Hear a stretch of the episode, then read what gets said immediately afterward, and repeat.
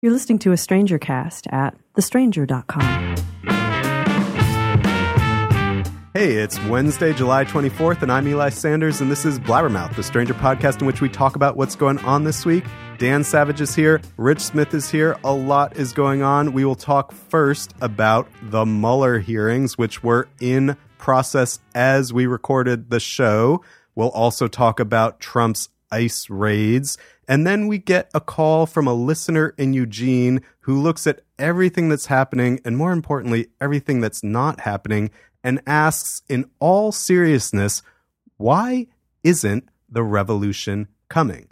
We try to answer him. And then Katie Herzog talks about a huge New Yorker investigation into the accusations against Al Franken.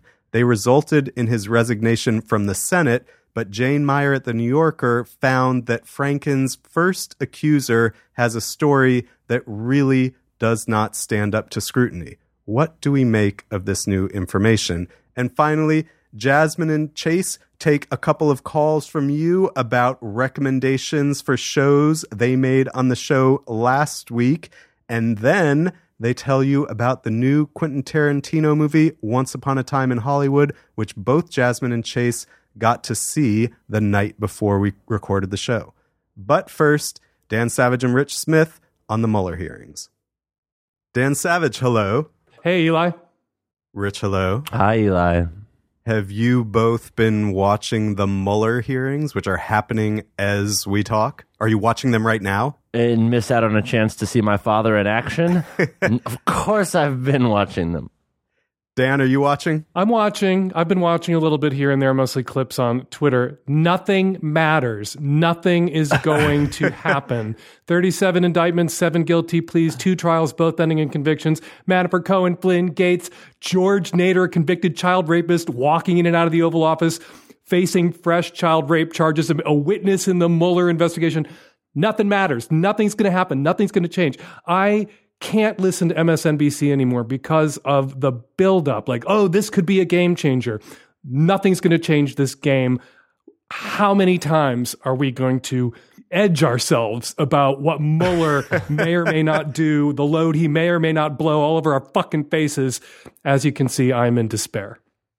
Yeah, I mean, listening to Nadler's like leading questions, saying like, you know, Mueller, is this right? Did you really say that, um, you know, that there's grounds for obstruction here, and the only reason why you didn't do it was because of the DOJ um, uh, guidelines? And then hearing, you know, Mueller respond with like, yeah, that, that that's right. You know, these very curt replies. Uh, it just, it, it's like impeach him. I, I, have one acronym swimming through my brain whenever I when, while I'm watching this, and it's ITMFA. And, and you got to love the Republican argument that the investigation was uh, unjust and shouldn't have taken place because you can't indict the president. Therefore, there should be no investigations of the president, period. So basically, they're arguing that Donald Trump could indeed walk into the middle of Fifth Avenue, pull out a gun, and shoot someone dead and face no criminal charges. N- not just Donald Trump's argument that he wouldn't lose any of his voters, which is, of course, true, but he also wouldn't face an investigation because he's the president and can't be d- indicted. Therefore, the investigation itself is illegitimate. You know, okay, whatever, whatever. We're doomed. We're fucked. I did see a little headline that said that Mueller said his report did not exculpate Trump, which is a little different than exonerate, but kind of in the same family. And more interesting, but more frustrating, Dan, for your edging.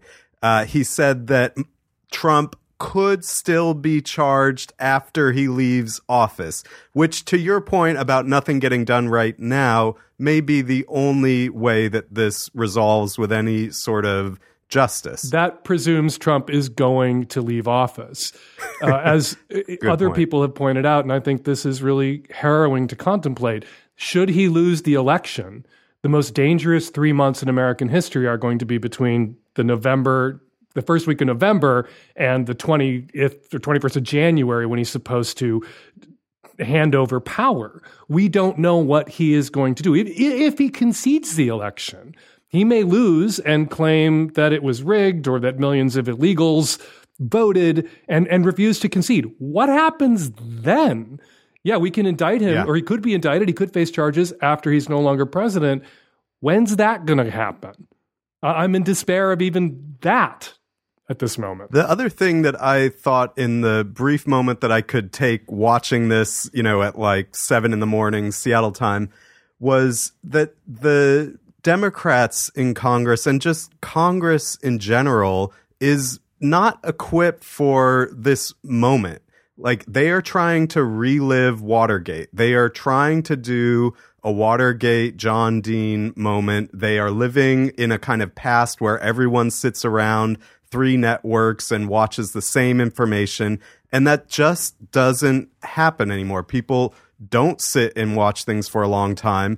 They don't have time to think about the little bits of information that they do get. And everything is contested, as you're seeing even within the hearing, where Republicans present one reality, the whole investigation was corrupt, and Democrats are trying to hammer at a complex set of facts that, if you pay attention to them, are really damning. But who wants to pay attention to facts? And No nobody's one being right John now. Dean. Uh, Tell people who John Dean was. Nobody is stepping up. John Dean worked for Richard Nixon, and he was just like, all right, this is enough. I- I've witnessed so much criminality. I can't, in good conscience, say nothing. And he ratted out the president. Richard Nixon. Mm-hmm. Where's the John Dean now? People thought maybe Mueller, Republican former head of the FBI, would step up, would ignore the DOJ directive. It's not a constitutional mandate not to indict the president and indict the fucking president. Nobody is rising to this moment of crisis and taking the actions that need to be taken. And I am, again, in despair with my blue balls getting edged endlessly by Rachel Maddow, which is terrifying to even conjure up a mental image of. Those directives, by the way, just to add on to the that point, uh, were written by D- DOJs under Nixon and Clinton. So both of those DOJs had there was supposed to be separation, obviously, between DOJ and the president, but you know they were written by friendly uh, forces. And just to add on to your point, Eli, th- the Democrats are also trying to make good TV, but Mueller is not letting them. Yeah. Ear- early on, Nadler said, um, "You're, you know, ask him like, what could you please say in Amer- plain English what you meant by the um, the report didn't exonerate Trump?" And then he. He, then he gave the exculpate line. He used Yeah. an even more difficult word, an even less straightforward word. And every other thing he says is, I would refer you to my report. And I was listening to this, you know, for 15 minutes, which is about as much as I could take this morning.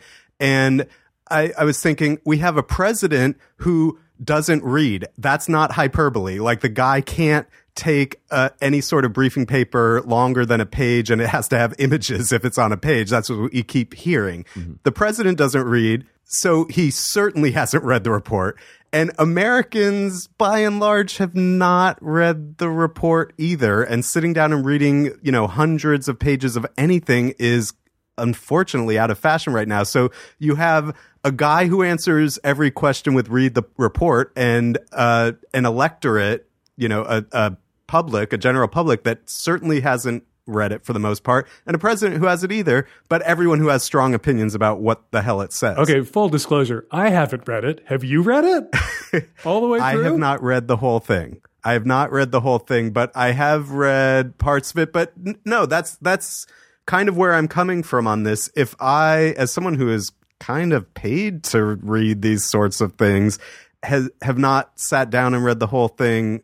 Uh, I really doubt that most other people have. And that is where we need Mueller to talk in plain language and why it's so frustrating that he's not. The head of the FBI yesterday during congressional testimony said that he hasn't read the whole fucking thing. The head of the FBI, who should have read it, is literally paid to read it, hasn't read it. So I don't feel too guilty Okay. that, like, the sex advice columnist with the filthy mouth hasn't read it, but I have read enough written by people who have read it to know that they should be impeach the motherfucker already.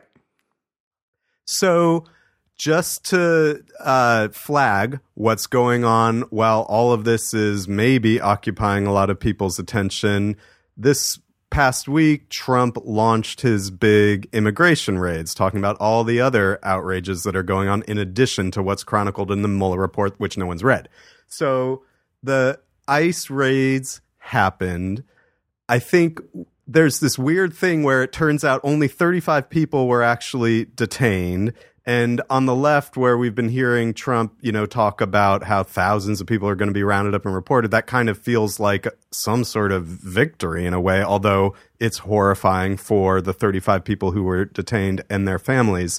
Um, but we have yet one more cycle of this, I don't know, just kind of uh, propaganda bullshit where Trump talks about, kind of edges along his um, mob and tells them we're going to round them up and deport them. And whether or not what he's talking about actually happens doesn't matter. There was a story this week about how he hasn't built one mile of border wall, but a lot of people still love him for building the wall. And here we are, right? As Dan was saying, it seems like sometimes nothing is working and nothing matters, which tees up a call that I wanted to play. And it's a call from a blabbermouth listener in Eugene who, like a lot of people, was really struck by that call two episodes ago from Angry Jen, who said, among other things, get a grip, people on the left. You might have to make some accommodations to imperfect candidates because look, the revolution isn't coming. If the revolution was coming, it would have come by now. And the caller from Eugene asks this. Hey, Blabber guys. So I've been recently catching up on some of your episodes and got to hear the lovely angered phone call by Jen, the one that was chewing out uh, some of your staff for their reactions to the Buttigieg Biden ticket concept. And something she said really stuck in my head. You know, the revolution hasn't come, the revolution isn't coming. I'd like to throw that out to you guys in the studio and your listeners. Why not now? What, no time like the present. Why isn't there being a mass organization not to just go to these ICE camps and concentration camps and detention centers and protest? Why aren't people trying to do a strike to free these prisoners of human rights abuses, to liberate these people that are being persecuted? I think we need to start the revolution. We have a sycophant, sociopathic, narcissist, racist in the White House who's trying to turn the United States into the Fourth Reich. We need to act. When the system stops working, it's time for the people to stand up. Why the fuck hasn't the revolution come already? The revolution just came to Puerto Rico. And watching what's happened in Puerto Rico, where the Republican governor of Puerto Rico was revealed to have said all of these incendiary things to staffers, and a whole bunch of his cronies have now been indicted. And he may have already resigned by the time people are listening to this. He may have resigned already by the time I'm saying this. Uh, revolutions don't come until they come, and they tend to come suddenly. And there's usually an instigating event. But I you know, to return to the despair theme, I expected the mm-hmm. revolution in 2000 when Al Gore clearly won the election and George W. Bush and the corrupt, already captured by Republicans and conservatives Supreme Court handed in the election, shut down the vote count in Florida. Gore won the popular vote. And I expected there were giant protests at George Bush's election, but the revolution at that moment ended with one egg hitting George W. Bush's limousine during the inaugural parade. And that was it. Americans don't seem to want to get up off their asses and risk anything in public, risk arrest, risk disruption. We've criminalized dissent. We've uh, militarized police forces. You know, we have the First Amendment, but we don't seem to have it really. We don't have it in our hearts, and we don't have it, I think, publicly. Uh, policy wouldn't allow it. It would be shut down.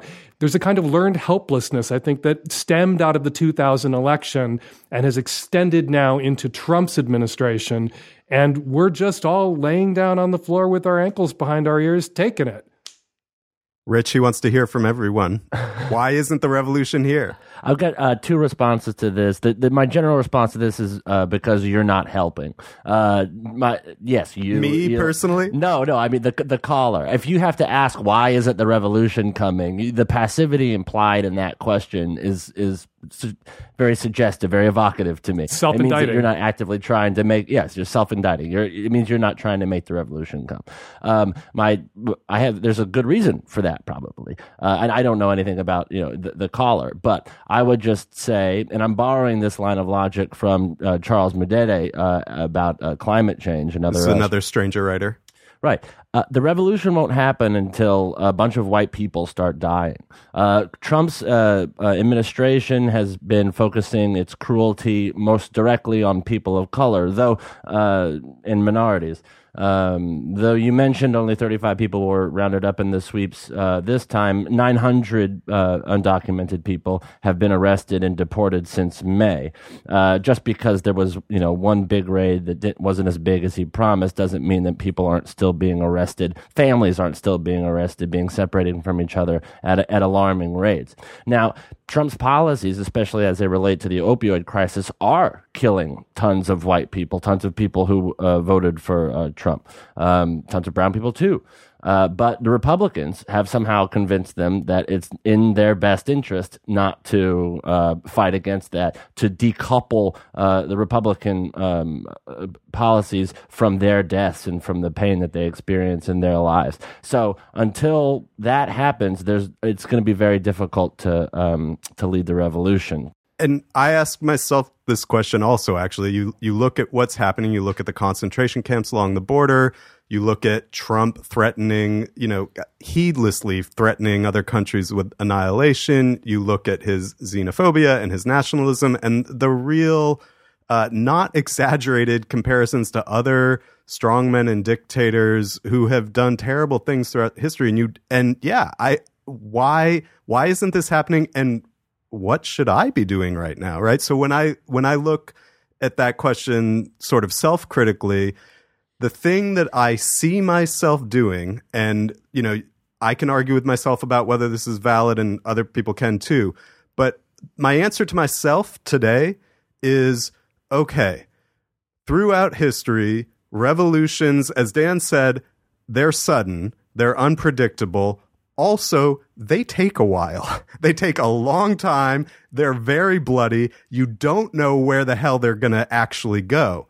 And when I count down the clock between now and November 2020, I end up saying to myself, okay, well, if we, I'm sorry to be all calendar oriented here, but as the calendar bookkeeper, if we start a revolution on July 24th, 2019, we're all still going to be killing each other by November 2020. And maybe it's better to just vote them out. Uh, maybe a compromise could be to just um, uh, implore your member of Congress to begin impeachment hearings as soon as you can. I mean, right now we have a lot of moderate Democrats afraid that they're not going to be reelected uh, in 18 months uh, if they start in, if they uh, come out for impeachment. Tell them if you, especially if you live in a swing state or a, a swing district, that uh, you got their back. I just want to point out that they're already killing white people. A report came out that shows, and this predates Trump, not expanding Medicaid under Obamacare has cost tens of thousands of lives, mostly of white people in red states.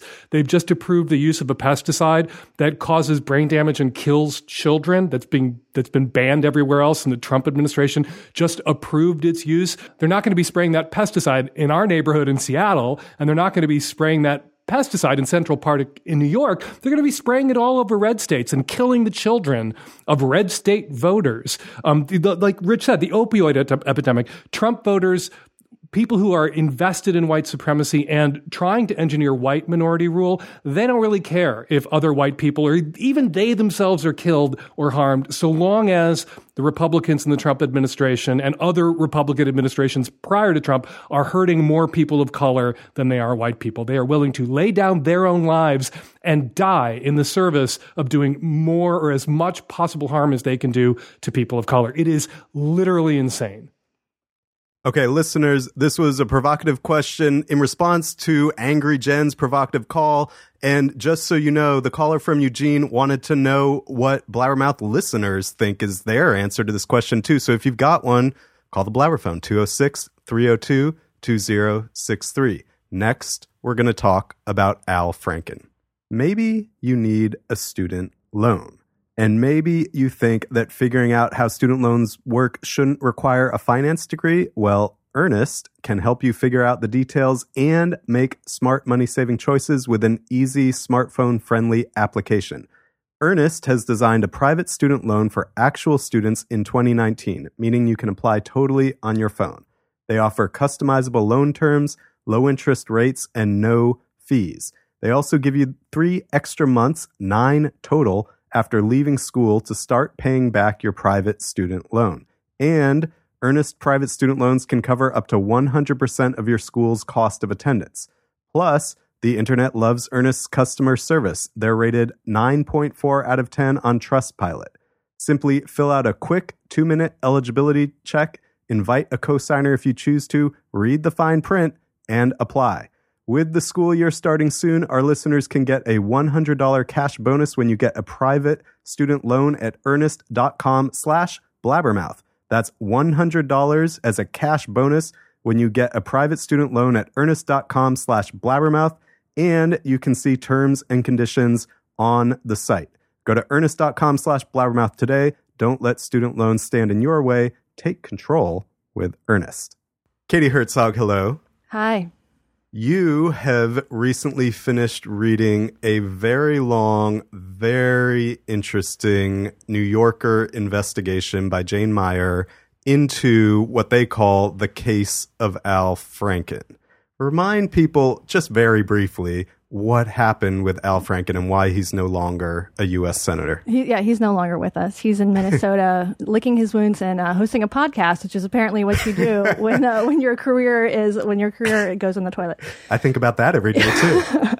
so, uh, Jay Mayer from um, the New Yorker investigated the claims against Al Franken, specifically the first claims, which were made against by a woman named Leeann Tweeden, who it turns out is a uh, as a, a conservative conspiracy theorist. She was a truther, you know, one of these people who pushed the lie that Barack Obama wasn't an American. Good friends with Sean Hannity.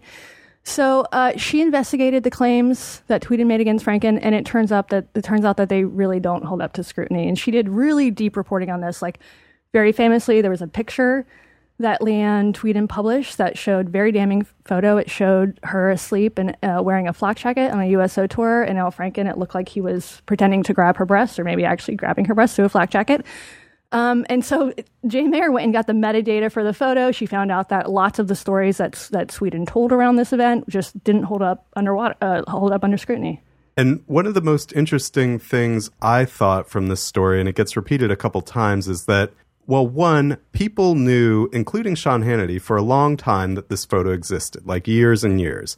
And in a small circle of Tweeden and Hannity and uh, Roger Ailes and Roger some Stone, other, yeah. Roger Stone, other um, provocateurs and kind of uh, hitmen in a way on the right, they they had literally said, I think, in some sort of legal deposition, one of them said Al Franken will get his at some point, and it's going to come out of nowhere, and it's going to run him over like a freight train. I mean, I'm paraphrasing, but that's what they promised, and that is what happened here. He didn't know this was coming, and it all happened at a very particular moment in the Me Too um, explosion, and uh, and on Congress's calendar just before the Thanksgiving recess, and the story, uh, kind of in a case of journalistic malpractice here, was out there with the photo before anyone called Franken for comment or anything like that. And that seems to have been clearly by design. So the lie, as they say, was all the way around the planet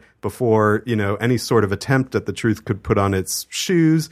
And Franken, as Jane Mayer recounts, kept saying at the beginning, well, I want to have a Senate hearing, a Senate Ethics Committee investigation where the truth – more slowly would come out. And that never happens. And no one really ends up investigating these claims. It's just that the claims were made, the photo was out there, and it was a very uncomfortable photo to look at, particularly out of context. And uh, Franken was forced to resign, and that was it. And no one investigated except Jane Mayer. And six or seven other women did come forward uh, in the wake of the Tweeden accusation to say that Al Franken had done things, touched them in ways during photographs of political events that made them feel uncomfortable. And that all kind of got rounded up to Harvey Weinstein. And I think it's important when you talk about the context of that photo. There was a bit in this skit that Al Franken wrote years ago and had performed with other actresses that then Tweeden claimed he'd written expressly so he could kiss her on the mouth, which was false, verifiably false. There was a bit, there was a moment in that skit or one of the other skits they performed where he reached out to grab her breasts. And Franken says that they were just kind of reenacting that bit and it was bad and he shouldn't have done it and she was asleep uh, and he, they were just kind of goofing around doing like physical bits and he did that and a photograph was taken tweeden also claimed that the photograph was sent only to her so as to make her feel uncomfortable and so that franken could flip her off one last time and the photo was actually included in all the uso dvd discs that were sent to everyone who was a part of that tour there were so many bustable, verifiably false claims in Tweeden's account that never came out or never came out to na- uh, uh, until now. Does that mean Franken shouldn't have resigned? Is another conversation. Yeah, I agree with that. I mean, a lot of people said this at the time, and I sort of agree with it. At the time, this was during the. Um, uh, the Roy Moore, the allegations against Roy Moore, and it would have looked terrible for the party to say this one thing is okay, this other thing is not okay. Even if we can all we can all agree that there are gradations to human behavior, and it is worse for a grown man to hit on fourteen year olds than a grown man to participate in a skit or, you know, sort of do these jokey things. But at the moment. Everybody was wrapped up in this. I don't think that necessarily him resigning was the wrong thing to do but he also didn't have another option. It was a little bit like jumping off of a building or jumping off a building when it when it's on fire. You know, Chuck Schumer told him apparently that he had three weeks after the after the allegations were made, he had until 5 p.m. one day to to resign, or he was going to turn the Democratic caucus against him. It, he didn't really have much of an option there. And the takeaway from Franken's resignation seems to be never resign. Yes. Uh, Franken looks at and, and talks about in, in Mayer's piece the fact that Biden arguably has done worse and done worse on camera, and there are photos, but he just dug in his heels and refused to you know, apologize, but refused to not run for fucking president and is running for president and polling well. Or Ralph and, Northam. You know, certainly, and certainly on the right, you know, Donald Trump has been accused by more than 20 women of sexual assault and rape, including in a deposition by his ex wife that then she later withdrew. But he's not resigning, he's not admitting anything. Biden took responsibility, says he's going to try to do better. Trump says all of these women, all 20 of them are liars, and is still fucking president. Right.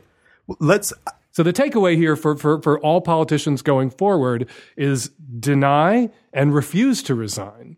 That's the lesson of Franken's resignation. Or demand an investigation. I mean, which is wh- what he did in the beginning, and it just didn't happen. It was interesting to me reading the Mayer piece. I mean, it's just so clear that uh, speed is the enemy of truth.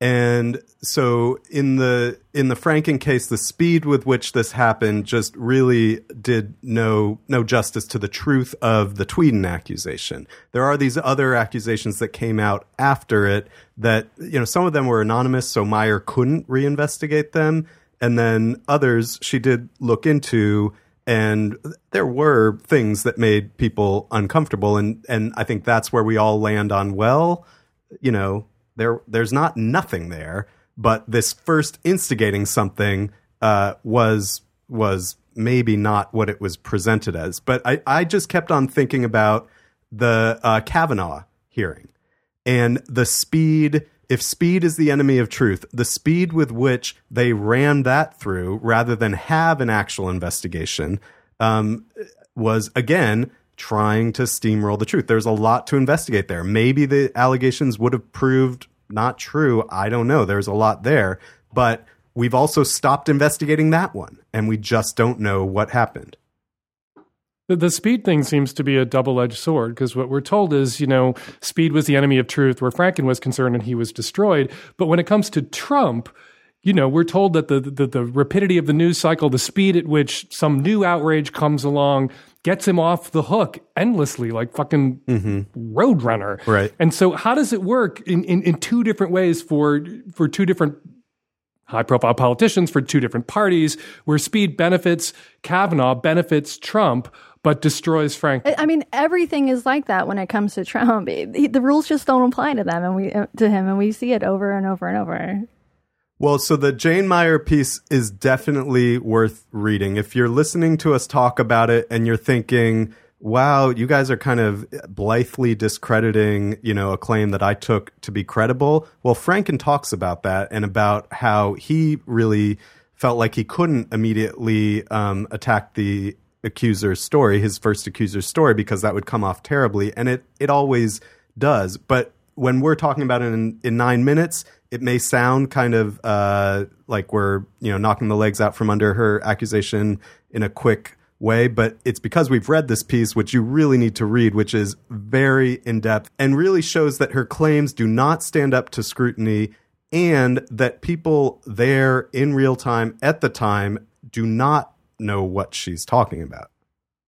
One other interesting element of the piece is a bunch of women who knew Franken and worked with him, Jane Curtin and others from SNL, uh, other people who had interacted with him professionally over the years came to his defense. And it's been kind of a truism of the Me Too movement that, that when a woman speaks up for an accused man or a group of women, that they're pilloried for not believing women. And this may be the rare exception an incident where perhaps we should have listened to the women who were coming to Franken's defense in the immediate wake of the accusations because they may have been right. Yeah, I think we're going to see more of this going forth. I saw three stories yesterday, including Franken and then a guy at Harvard and a and a video gamer guy who all lost their jobs or were were penalized in different ways after Me Too that have been dis- dismantled in the last 24 hours. So I'm wondering if we're entering another stage. People are filing lawsuits. Reporters are looking back into these stories. Um, a lot of people talked about this is potential and uh, potentially an overcorrection, and maybe we're seeing a correction to the overcorrection, and we can land in some some uh, some place where people get a fair trial, a fair hearing, but also we you know listen to women and believe their stories. No, no, no, no, not believe women because women are just as capable yes, of lying sure. or being shitty as men, but take a woman's claims as, as seriously. But that means doing an investigation. That means vetting. That means doing the reporting and then you know if it rises to lawsuits and criminal charges the investigation women should be taken seriously but not necessarily just believed out of no hand. of course these not. three stories that you cite may be evidence yeah no uh, women are human beings women I, I, as shocking as it is women can also be duplicitous pieces you of sure shit. you want to climb out on that limb katie you know we're recording okay, this all right we will see what happens we will see if this is a turning point but certainly there is way more complexity and contradictory evidence involved in the Al Franken story than anyone really knew until this Jane Mayer piece came out. You need to read it. Dan, thank you. hey thank you Katie, thank you. thank you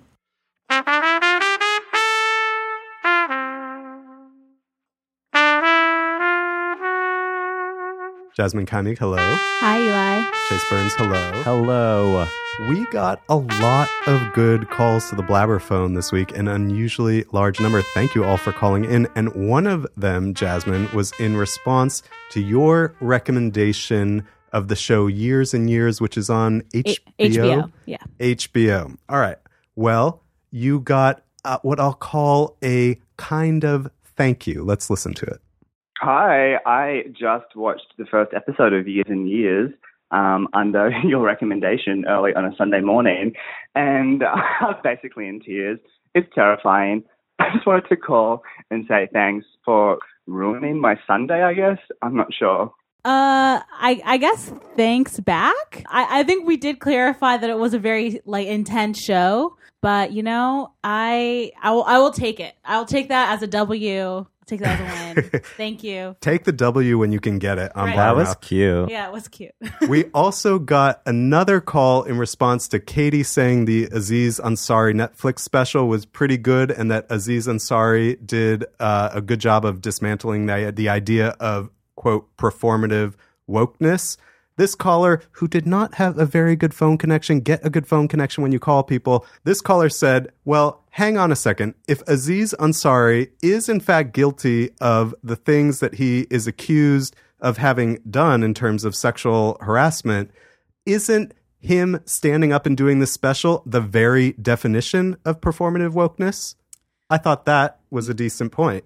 And then I got a call from someone who heard me reacting to the years and years recommendation last week. I was like, no, I don't want to live in a, you know, another Trump like reality. I want to disappear into some pleasant British reality like British Bake Off and all that.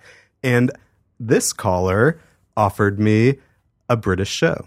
Hi, Eli. I was calling specifically for you because you said that you wanted to escape into a British reality, and I just wanted to let you know that the first five and a half seasons of Love Island are on Hulu. They're perfect. They're British. It's just perfect. yeah, Love Island is maybe dystopic in a very different direction. what is it? I, I've never heard of it. I- I've never watched it. I've only seen Twitter completely melt down um, whenever it, it comes on. But from my understanding, it's a reality show where a bunch of young hot singles are on an island, and yeah, Yeah, don't they have to fuck? Yeah, I think they all have to fuck. Yeah, it's something like that. Yeah, Yeah, there's- so I guess the winning couple, I think you're meant to find like a pair or a mate, and then whoever, you know, like there's a winning couple. There's some sort of like m- like money element to it. Uh, it's really kind of saucy. It's really kind of backstabby. It, it involves love and sex. Yeah, it plays on this like American reality TV series that's also where a bunch of hot people get put on an island. They have to like have sex. It's like Survivor with sex. All right, I'd watch that once. Right. Maybe I will and report back. Jasmyne and Chase, you both last night got to do something that no one else I know has been able to do, and Wow. that's watch the new three hour long Quentin Tarantino film. Yeah. Technically, it's two hours and forty one minutes, Oh, uh, but it is. I mean, it's essentially. It, it's lengthy. Uh, but it, for those of you that don't know, uh, Quentin Tarantino is dropping a new film out on Thursday slash Friday called Once Upon a Time in Hollywood. Um, and it's his kind of play uh, on 1969 in Hollywood. And it stars Leonardo DiCaprio as, As a, Rick Dalton. Rick Dalton, the aging Western, like TV Western star. He's not real. It's a fictional yeah, character. He's a fictional, ca- and then Brad Pitt plays his stuntman, um, Cliff Booth. Cliff Booth, great name. Um, and uh, he happens to live right next door to Sharon Tate and Roman Polanski, uh, who I, I, maybe listeners don't know about the Manson murders, where in 1969 Sharon Tate and I think three or four other people were murdered in their home by uh, followers by the Manson family. Um, And Joan Didion in uh, the White Album, in the White Album marks the Manson murders as the moment when the '60s ended. right? Yeah, and, they are a giant obsession of Hollywood and California. Right. Yeah, and even people on the East Coast, like John Waters, talks about that being a huge turning point for a lot of people, a lot of like weird acid kids who sort of, you know, had to rethink where they were going after these acid fueled murders. And so that's the that's the premise of the movie is that it sort of focuses in on these murders and you sort of feel that tension the whole time. But there's a lot of myth making in this movie, and it is mostly about uh, Rick Dalton and Cliff Booth, the Brad Right. Pitt and Leo characters. So if you're kind of looking for a hard boiled, you know, look at the Manson murders, I wouldn't recommend this film.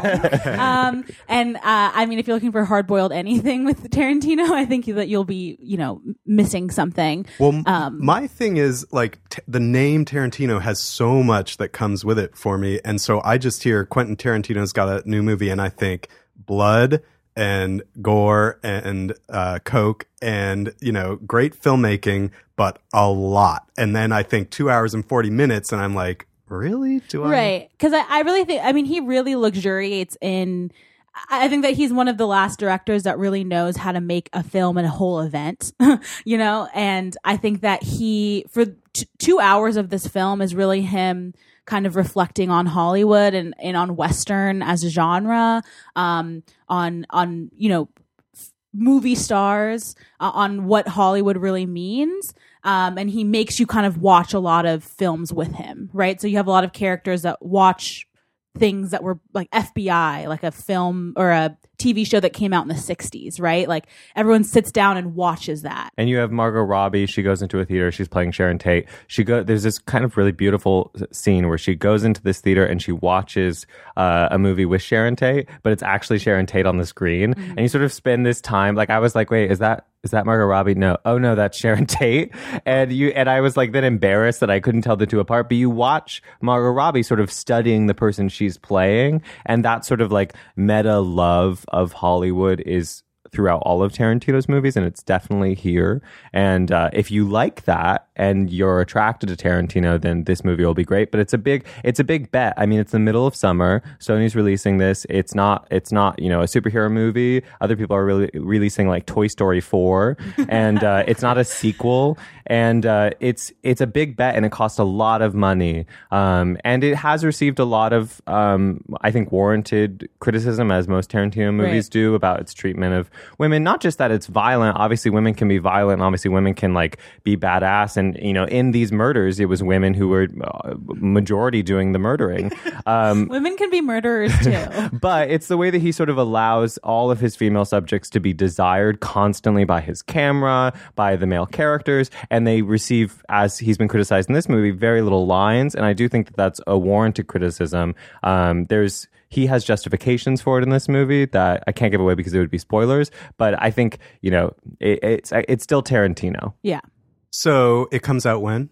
It comes out this Friday. Yeah. And all in all, I hear go and see it. Yeah, I mean, I, I love film. I, I love wa- going to the cinema and w- sitting down and watching something. And I think that he does a really great job of like, I was there for t- nearly three hours and I was in it the whole time, right? I wasn't ever really checking my watch or or whatever. Um, I, I would recommend it for sure. And I have a really important point.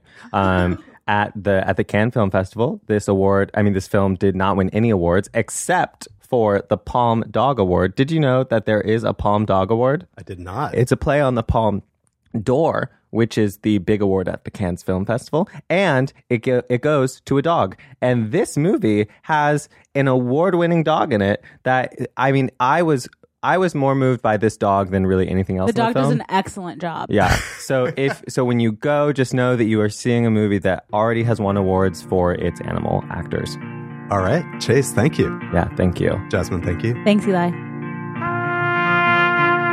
And that's the show. If you've got something you want to say to Dan Savage, Katie Herzog, Rich Smith, Jasmyne Keimig, Chase Burns, or me, call the Blabberphone 206 302 2063. Thanks as always to Ahamefule J. Oluo for making the music we use on the show each week, and to Nancy Hartunian for bringing our blabbering mouths to your ears.